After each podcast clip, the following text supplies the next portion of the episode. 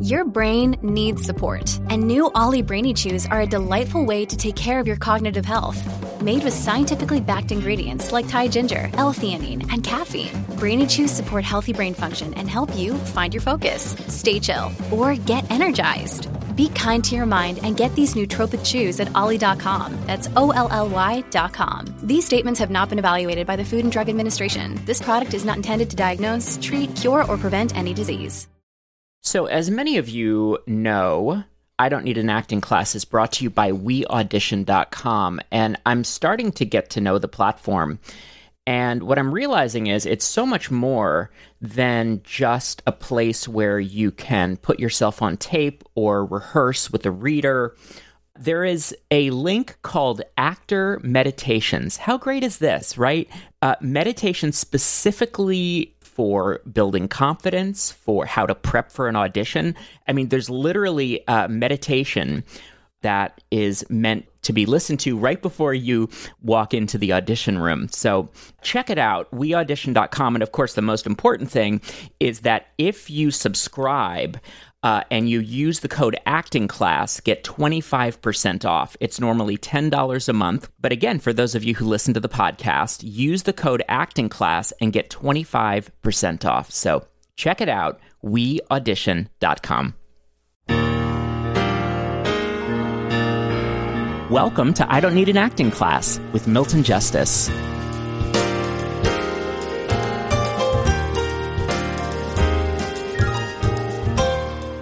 I would say, in the best of all possible worlds, you know the play so well and you know everything going on so well that the playwright's words become the best way to say what you know.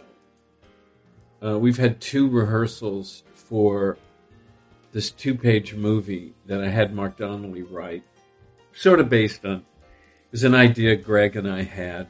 So Mark Donnelly said to me, So I'm just curious in your first rehearsal, when you got to the last two lines, what did they think? And I just died laughing. I mean, we still haven't made it. Uh, we've had two rehearsals. We haven't made it to the first line yet. And he was amused how slowly we worked. But it sets in motion a world. I think that's where the juices get going.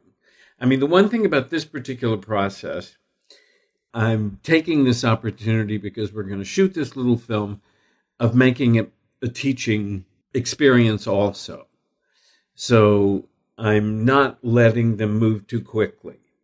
We had a lengthy discussion about who they were and who the who what kind of people are interested in their own history. And then we had more discussion about who they were. And then Teo said, and what their relationship to each other is. And I wouldn't let him go there. I mean, it, it's like I wanted to make sure that we were going so slowly that we had a more complete idea of what world we're talking about before we start going to too many questions and too many answers. Because if you don't have time to let it simmer, to let it gestate, to let it kind of wander around.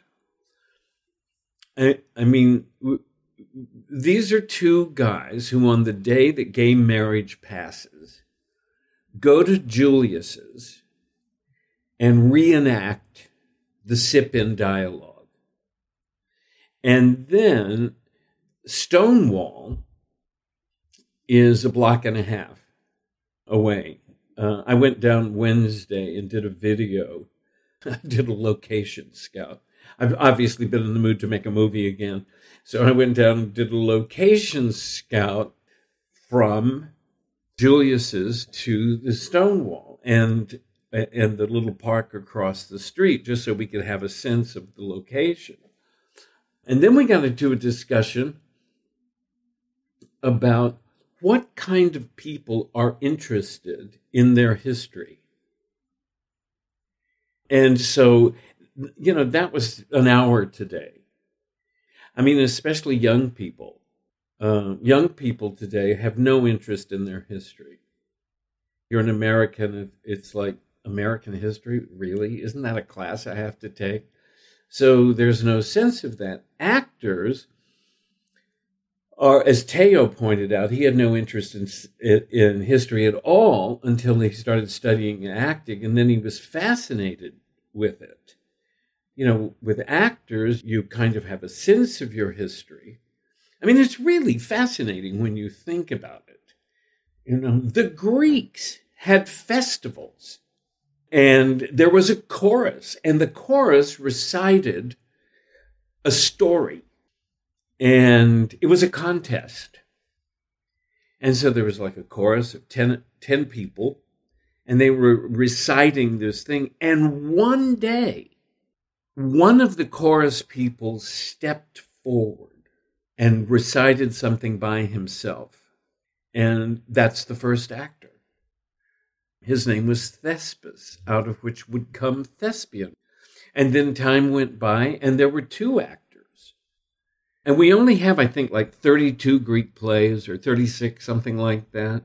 And there were like 3,000 written because there were, every year there was a contest. The, the, the the Dionysian contest.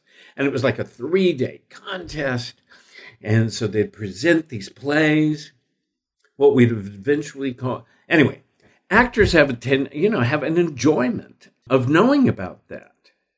But most people don't. Anyway, so eventually we will get to the words.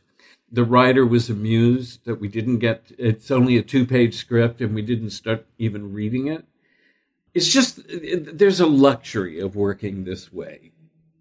There's a luxury of working this way because normally what happens is you get a script on Tuesday, you have to put yourself on tape on Wednesday. Greg got a script today. It's due on Saturday. He's coming over tomorrow. You know, we'll work on it, and that'll be it. So, I mean, that's normal. So, in the best of all possible worlds, which is our class situation, we work on things for a long time. And then out of it comes the words. If eventually I improvise the sequence of thoughts, then the words really do come out of that. And I'll tell you, you get really good at it because I always amaze people that even at my age, if I read you something twice, I know it. I at least know the sequence of thoughts. And it's just, I think in terms of sequence of thoughts. I don't know. I, I trained myself to do that. I see sequence of thoughts. I really could probably read. I, I think the five page monologue I did for the Václav Havel play, I was not able to do it. But, but, you know, I read through things a couple of times and I can approximate it. In my mind, I see how one thought leads to another. And how one thought leads to another is what I know because I, I begin to understand the logic of it. I mean, all these monologues are really logical. There is a train of thought, so that's what we're trying to get to.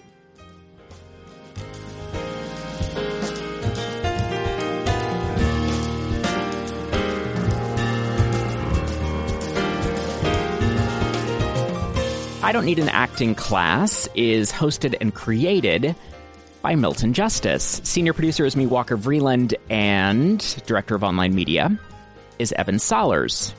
Music by Geoffrey Keezer Trio, May This Be Love, from their album On My Way to You. If you have a moment, please rate us and review us on Apple Podcasts. It helps other people find us.